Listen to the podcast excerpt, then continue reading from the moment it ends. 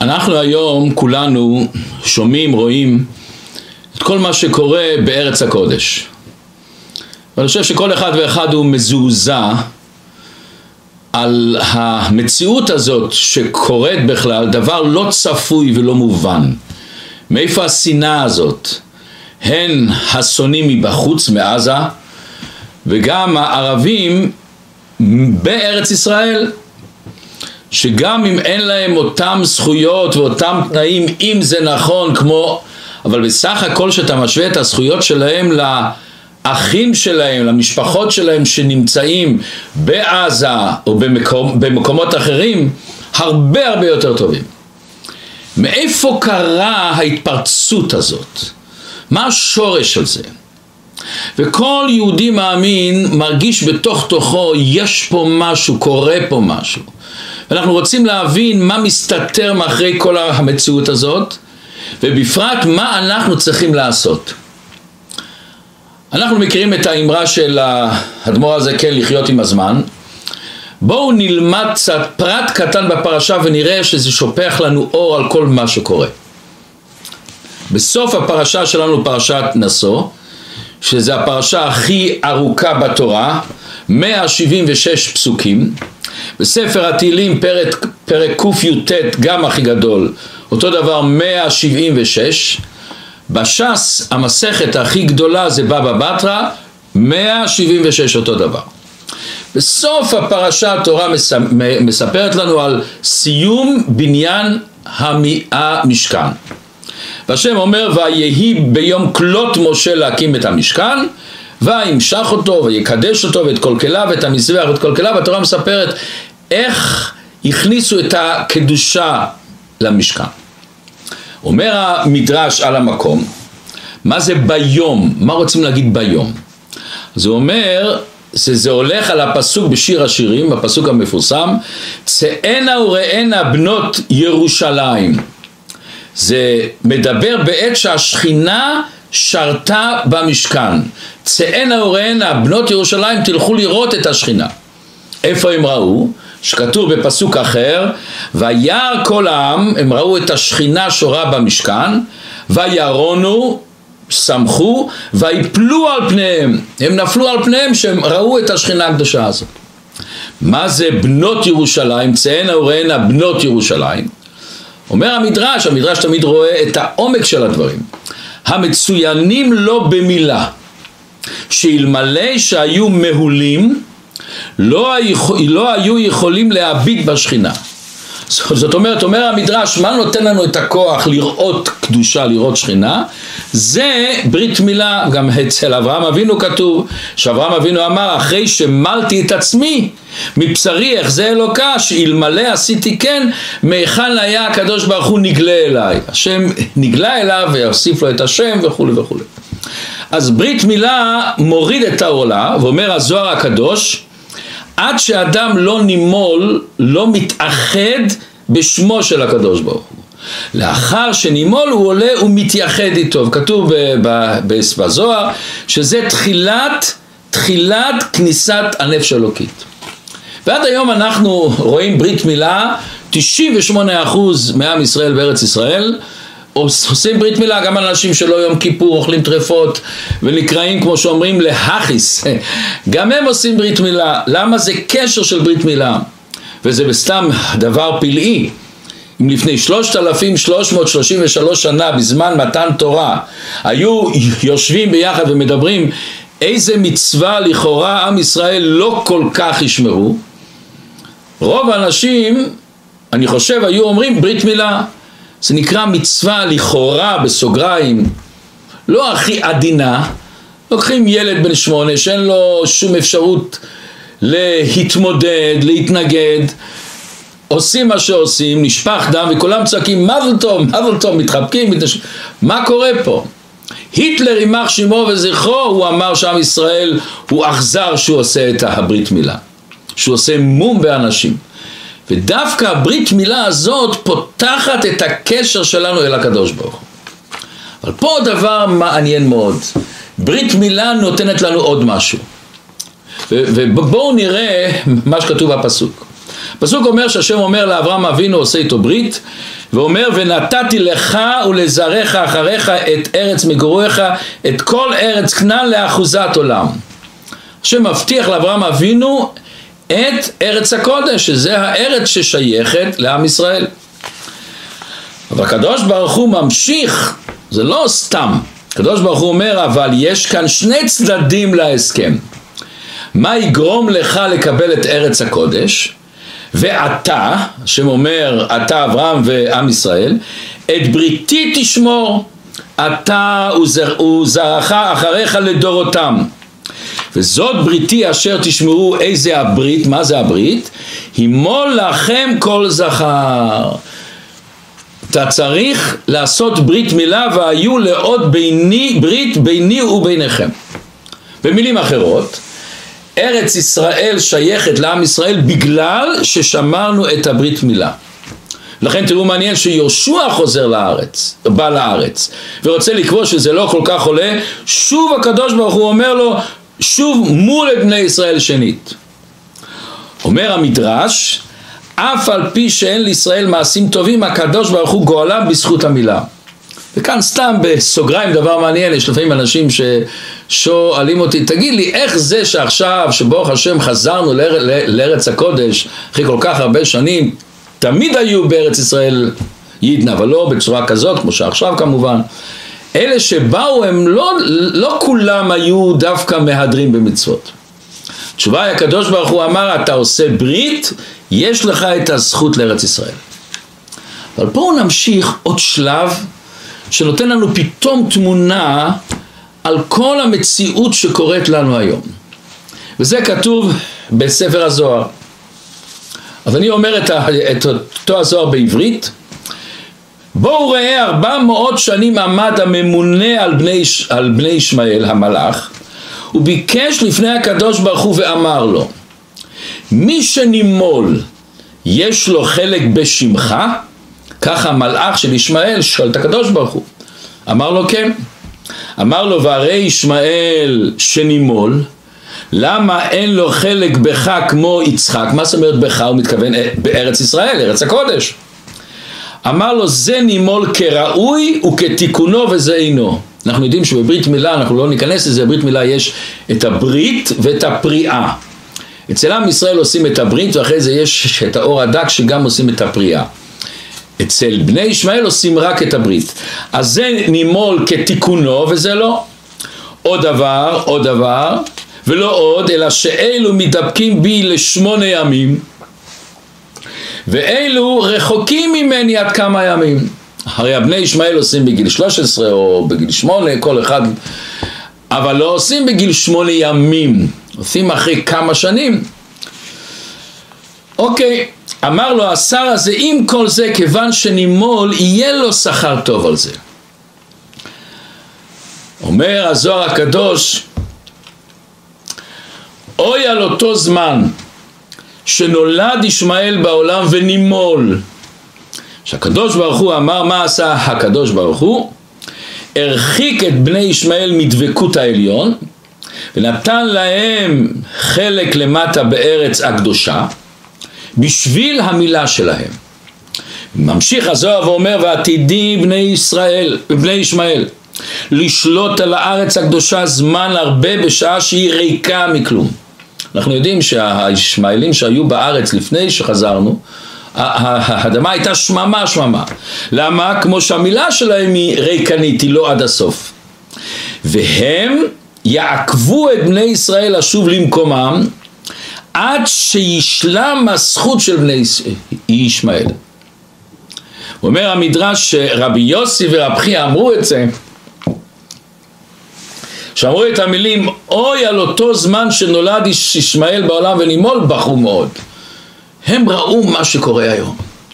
הם ראו את כל הצרות שעם ישראל עובר. אבל הקדוש ברוך הוא אומר יהיה לבני ישמעאל אחיזה בארץ. הם הרי גם שאין להם ממשלה ואין להם עם ואין להם את הצבא המסודר אבל הם הופכים לנו את הארץ הדפיקות לב אצלנו כל הזמן בארץ אבל כשהזכות שלהם תיגמר אז יבוא משיח ומעניין מאוד, הרי כל הזמן, עד שעם ישראל בא לארץ, סבלנו המון צרות בייחוד מהנוצרים, מאירופה, במרוקו, בתוניס, בכל המקומות האלה, בזמנים הקדומים, עם ישראל עם הערבים היו ביחסים מאוד טובים. איפה היה היטלר, איפה היה כל הסטלין וכולי, דווקא לא אצל הספרדים. ותראו פלא, מזמן שעם ישראל חזר לארץ הקודש, פתאום רוב הצרות דווקא מהם. מה זה פה? זה המלחמה על ארץ הקודש. יותר נכון, זה מלחמה מי יחזיק את הקדושה ועוד מעט נראה את זה. ובואו נראה פסוק בתהילים, שהאריזל נותן בזה כזאת אור, כזה חיות לא נורמלי. הוא אומר ככה, יש, יש פסוק לולי השם שהיה לנו יום מר לישראל לולי השם שהיה לנו בקום עלינו אדם שיבוא לנו צרות מאדם אזי חיים בלעונו בחירות הפעם בנו ברוך השם שלא נתן לנו טרף להשיניהם על מי זה מדובר האדם הזה? מי זה האדם? לא כתוב את האומה, לא כתוב את השם, שום דבר אדם, מי זה אדם? אומר האריזל, על מי כתוב אדם? על ישמעאל. והוא יהיה פרא אדם, ידו בכל ויד כל בו. אומר התרגום מה זה פרא אדם? רוצח, אומר התרגום. אומר האריזל ככה, עם ישראל היה לו ארבעה גלויות, בבל, מדיין, יוון ואדום. בחלום של דניאל הוא חלם על כל הארבע גלויות בצורה של ארבע חיות. אז כל הגלויות נקראות בשם חיות, ויש הרבה במדרשים, כל גלות איזה חיה היא מסמלת. ישמעאל נקראים בשם אדם, פרא אדם. אומר האריזה למה?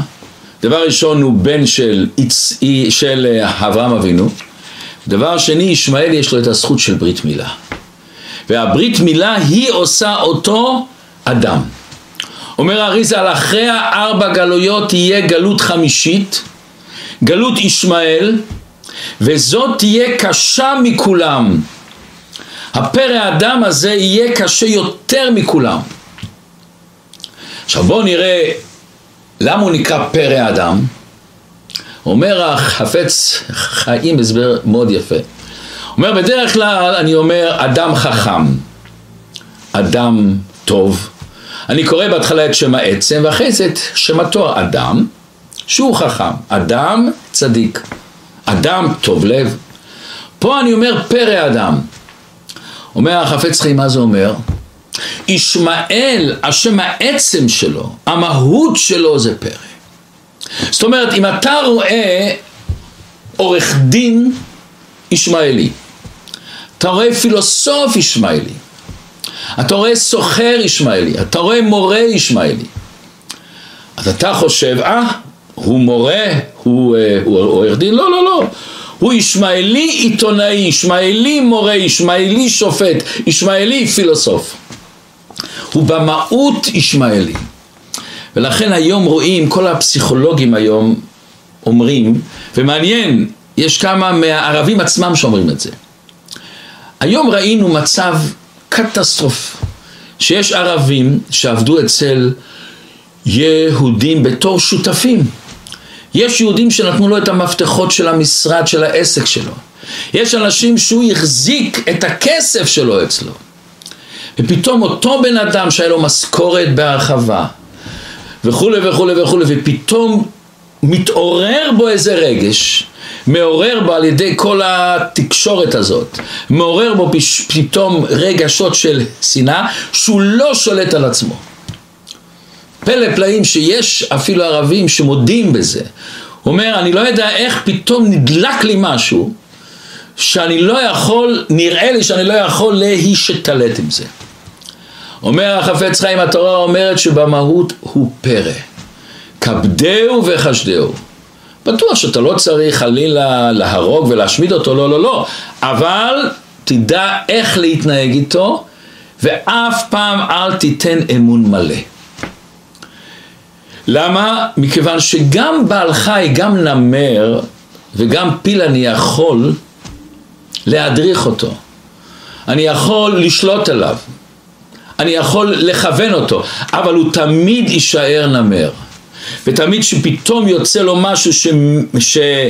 שמדליק אותו, הוא יוצא מהגבולות שלו וחוזר למה שהוא יהיה. וכל מה שהיה לפני זה, אותו בעל חי, אותו הכלב, אותו החתול היה מאולף, פתאום אני רואה שזה היה תח, תחפושת, דבר חיצוני בעלמא שלא היה לו לזה שום שייכות בכלל. מה לנו יותר מדוד המלך? מה אומר דוד המלך? אוי לי כי גרתי משך שכנתי עם אוהלי קדר רבת שכנה לה נפשי עם שונא שלום אני שלום וכי אדבר הימה למלחמה. דוד המלך אומר אני מכיר אותו. שכנתי איתם, הייתי איתם, זאת אומרת הוא לא הלך איתם למלחמה הוא היה איתם ביחד. אבל הוא אומר ואני מדבר שלום שלום והם בתוך תוכם זה מלחמה. כי אדבר אימה למלחמה. וזה מה שאומר הזוהר אין לך גלות קשה לישראל כמו גלות ישמעאל על סמך מה זה? דבר ראשון, דבר ראשון אומר המדרש, שזה מזעזע לראות את זה פרקי דרבי אליעזר פרק ל' אומר רבי ישמעאל חמישה עשר דברים עתידים בני ישמעאל לעשות בארץ באחרית הימים ויבנו אחד מהם, אני לא אזכיר את כל החמש עשרה, בניין בהיכל. היה לנו המון צרות, היה לנו שואה, היה לנו טרגדיות. אז מה אומרים שהגלות החמישית היא הכי קשה? אז דבר ראשון, הם באו בנו בניין בבית המקדש, במקום הכי קדוש שלנו, במקום הכי זך וטהור שלנו הם בנו שם. למה? זה מלחמה רוחנית. אבל עוד יותר, אתה יכול להילחם ואתה יכול להשלים ברגע שיש לי אינטרסים, לך אינטרסים, אבל שתינו יש לנו אינטרסים לחיות בשלום, לעבוד, להרוויח כסף. אז יש הרבה עמים שהיה מלחמה שנים שנים והשלימו ויש להם אותו אינטרס וזה בסדר. אבל ברגע שהמלחמה נובעת מדת, מאמונה, מהקדוש ברוך הוא, אז כמה שלא תנסה לכסות על השנאה, להוריד את המחלוקת, זה תמיד נשאר. אז לא אומר, בטוח שצריכים לנסות לחיות הכי טוב איתם, אבל אף פעם אל תיתן את האמון שהבעיה נגמרה. וזה מעורר צמרמורת ממש, שלומדים את הזוהר, את פרקי דרבי אליעזר ועוד ספרים. לפני אלפי שנה איך שמתארים לנו בכל כך ציורי, מוחשי, מה שקורה לנו היום. כל כך מוחשי איך המבט על בני ישמעאל. אבל פה באה עוד שאלה מעניינת. מאיפה הם לקחו את הכוח הזה? מה העוצמה שלהם? מה הכוח שנותן להם להתאבד, להילחם, להפסיד, למות, מאיפה הכוח הזה? אז אומר המהר"ל, אומר המהר"ל ככה, יהודי כשהוא קשור אל הקדוש ברוך הוא, מה הוא רוצה? כבוד שמיים. יש שתי עמים, אומר המדרש, שבשם של העם יש את השם של השם. ישראל, ישמעאל. ישמעאל כשהוא מתאבד הוא צועק עלה לעכבר. הוא רוצה לגלות כבוד שמיים של האלוקים שלו. וסתם מעניין, הרי בני ישמעאל הם לא מאמינים כמו הנוצרים בשיתוף, הם כן מאמינים בכל אחד. אבל דת אחרת לגמרי. אצלנו זה בכלל איננו דת, אבל אצלם זה דת. אז כשה, כשכולל לו משהו שהוא הולך למות, עלה לעכבר. כשהוא שהוא הצליח משהו, עלה לעכבר. זאת אומרת, כל פעולה שבני בני ישמעאל עושה, מה מניע? הכוח המניע הזה, עוד פעם, הקדוש ברוך הוא שלו. כשהם עושים צבא, אנחנו קוראים צבא הגנה לישראל. חיזבאללה מה זה? כל השם. הם קוראים לצבא שלהם על שם השם. זה אומר המהר"ל בגלל שהוא מזכיר כל דבר הוא, הוא, המניע שלו זה השם. אומרת הגמרא במסכת שבת, מה היה הוויכוח בין ישמעאל ליצחק? אומרת הגמרא במסכת שבת שישמעאל בא ליצחק, אומר לו אני יותר גדול ממך, אני יותר, יותר קרוב לקדוש ברוך הוא, יותר קדוש. למה? אתה עשית ברית בגיל שמונה ימים. היה לך אפשרות, הזדמנות להגיד לא? לומר לא רוצה, לא היה לך. אני עשיתי בגיל 13. בגיל 13 הייתי יכול להגיד לא רוצה לאבא, ואני עשיתי את זה. אז הוא אומר, אני יותר גדול ממך. זה ההתחלה של המדרש, אבל, אבל לא יש לזה המשך, אבל מה שהנקודה פה, הוויכוח היה בענייני קדושה. כמה פעמים אנחנו מתפללים כל יום? שלושה, שחרית, מלחם מעריב. כמה תפילות הם? אצלהם כל יום זה יום כיפור, חמש תפילות. ומי שמכיר את הערבים, אין להם בושה, הוא יכול לעמוד באמצע הרחוב, להתפלל. אני זוכר, היה לפני, לפני כמה הרבה שנים, נסעתי לרבה, ואז לא היה טיסה ישירה בזמן שרציתי, נסעתי מפה לאמסטרדם, ומשם עליתי לאווירון אל אמריקה. באמסטרדם היה לי כמה זמן הפסקה, זה היה פעם כזה פרוזדור ארוך, היום כבר נדמה לי החליפו, הפרוזדור ארוך, ובצד ספסלים, ואולם גדול מאוד. טוב, אני בא, אני, מה עושה אחד שהוא קצת קרוב ללובביץ', מחפש איזה יהודי לעשות להנחת תפילין. מסתכל, מסתכל, מחפש, פתאום אני רואה בחוץ צעיר עם תרמיל, נראה לי יהודי. אז אני אומר לו בעברית, אני לא שואל אותו אם אתה יהודי, אני אומר בעברית, מה שלומך? מאיפה ידעת? רואים עליך שאתה יהודי. אוקיי, אתה רוצה לעשות הנחת תפילין? מה פה? להניח תפילין? תראה מה שהולך פה. שוק, עוברים המון אנשים, מה פתאום אני ניח תפילין? אמרתי, אוקיי, בוא נלך בצד. לא, לא, לא, מה צד? מה צד? רואים? מה? זה לא, בשום פנים, עזוב אותי והלך. אוקיי. הלכתי לחפש, לא מצאתי, לקחתי ספר, התיישבתי על הספסל ופתחתי ספר. פתאום אני מרגיש על היד שלי כזאת, על, על הכתף שלי כזאת יד גדולה ככה. ואני מרים ומסתכל, תביא את התפילין, תביא את התפילין. מה כמה, תביא את התפילין. הבאתי לו קצת, פיחדתי מה הוא רוצה לעשות מהתפילין. לוקח את התפילין והולך, ואני מסתכל עליו. באמצע הפרוזדור הזה בשדה התעופה באמסטרדם, שעוברים אלפי אנשים, עמדו חמישה ערבים, באמצע השביל לא הלכו הצידה בכלל. שמו את השטיחים שלהם, ונפלו ארבעיים ארצה. בחוץ שכזה נעמד מולם. קח את התפילין הניח, ובאמצע כל הבלגן הזה צועק שמע ישראל השם לא כן השם אחד. והם מסתכלים, ואז הוא בא אליי ואומר לי, אני חשבתי לעצמי, הם לא מתביישים. ואני יהודי אתבייש? אני אתבייש להניח תפילין והם פורסים את השטיחים שלהם, מתפללים, זה לא יהיה כזה דבר.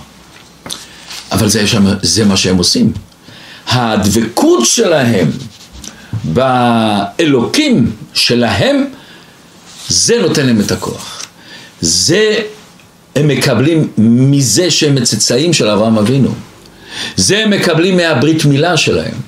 אבל כמו שאומר הזוהר, זה ברית מילה ריקנית, זה יחזיק זמן, אומר הזוהר.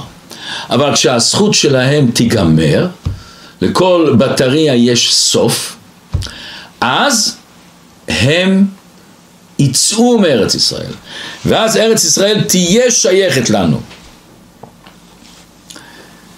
העוצמה שלהם להתאבד, ואנחנו זוכרים איך זה שינה את כל העולם כולו. מי זוכר לפני כמה שנים נסענו באווירון בלי בדיקות, בלי שבדקו לנו מכף רגל עד ראש, עצרו אותנו, תוריד את הבגדים, תעשה ככה ככה, מזוודות, לא היה שום דבר, נסעו. פתאום הרעיון הזה להתאבד עם אווירון. אבל מאותו דברי האריזל יש לנו נחמה. אם אנחנו רואים כל כך כל כך שזה מדויק מה שהוא כתב לפני אלפי שנה, גם הסוף יהיה. מה אנחנו צריכים עוד לעשות בכדי לזרז את הסוף הזה? מה אנחנו צריכים עוד לעשות בכדי למהר את הסוף הזה?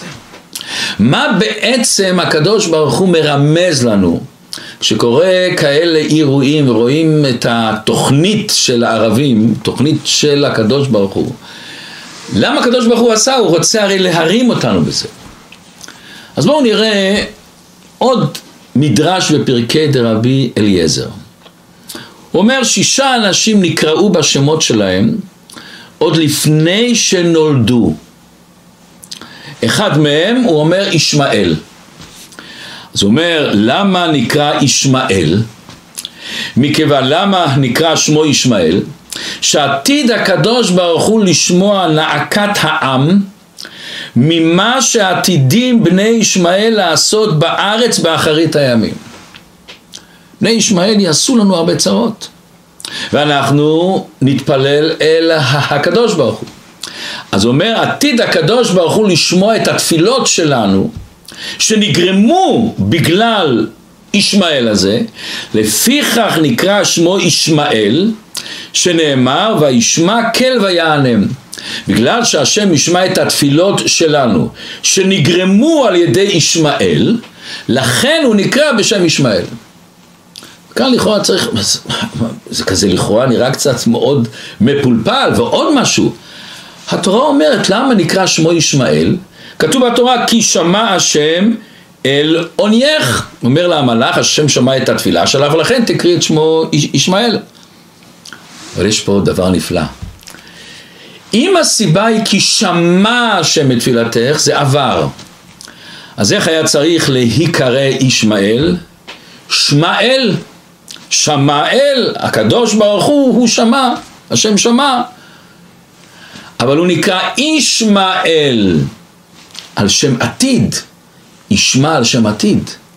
אז אומר המדרש, מה זאת אומרת? בגלל שהקדוש ברוך הוא אמר שבגלל ישמעאל, בגלל הצרות שישמעאל יעשה, ישמע השם את התפילות שלנו. זאת אומרת, מה התפקיד שלנו עכשיו? העומק הוא להתפלל, לבקש מהשם. העומק שלנו להבין את המסר, לשמוע מה הקדוש ברוך הוא אומר לנו פה. מה אנחנו צריכים לעשות פה.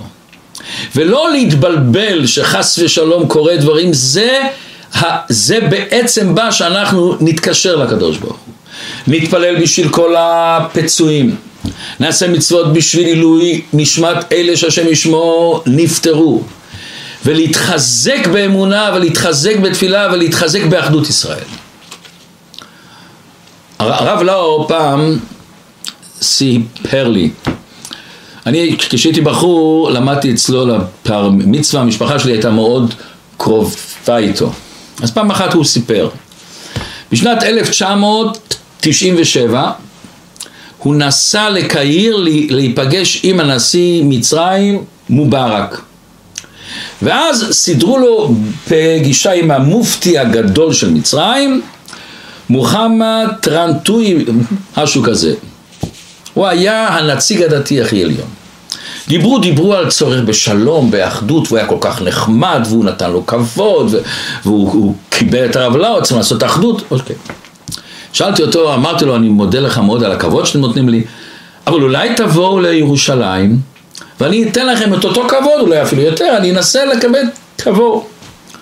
פתאום ראיתי אותו נדלק. אותו בן אדם נחמד, סימפטי, עדין, שלום, אחווה ורעות.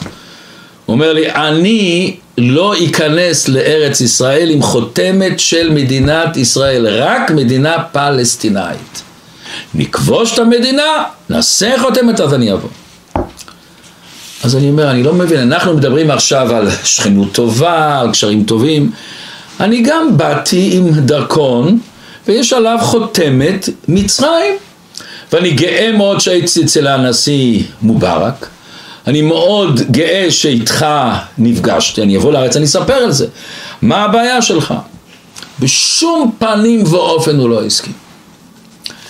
ואז הרב לאו, מי שמכיר את הרב לאו הוא יסודי וחריף, אז הוא אומר לו ככה, אני רוצה משהו להגיד לך. לפני שבאתי לבקר אותך, עשיתי עליך קצת עבודת מחקר, כמו שאומרים, מי אתה, מה אתה. ראיתי שעשית דוקטורט על יהדות ועל אסלאם בקוראן. עשית מחקר על האסלאם. אני מתאר לעצמי שאתה באסלאם מתמצא, יהדות גם עשית על זה מחקרים. אני אסלאם לא מבין, את הקוראן אני לא מבין. אני יודע רק יהדות. מותר לי לשאול אותך שאלה על הקוראן שאני אף פעם לא פתחתי אותו, לא הסתכלתי? כמה פעמים מופיעה המילה ירושלים בקוראן?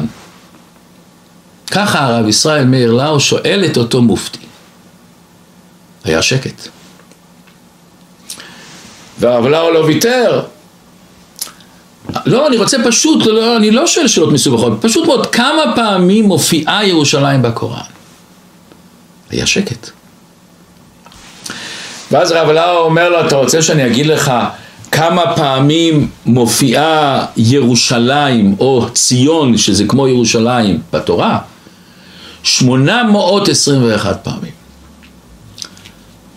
אז אתם מדברים על ירושלים שלא כתוב בקוראן בכלל. מה המלחמה הזאת? מה, הכ... מה הכעס הזה שאתה לא רוצה לבוא עם חותמת של מדינת ישראל? הוא לא ידע מה לענות לו, הוא לא ידע מה לענות לו. ירושלים אצלנו זה בנפש, במהות שלנו, בעצם שלנו.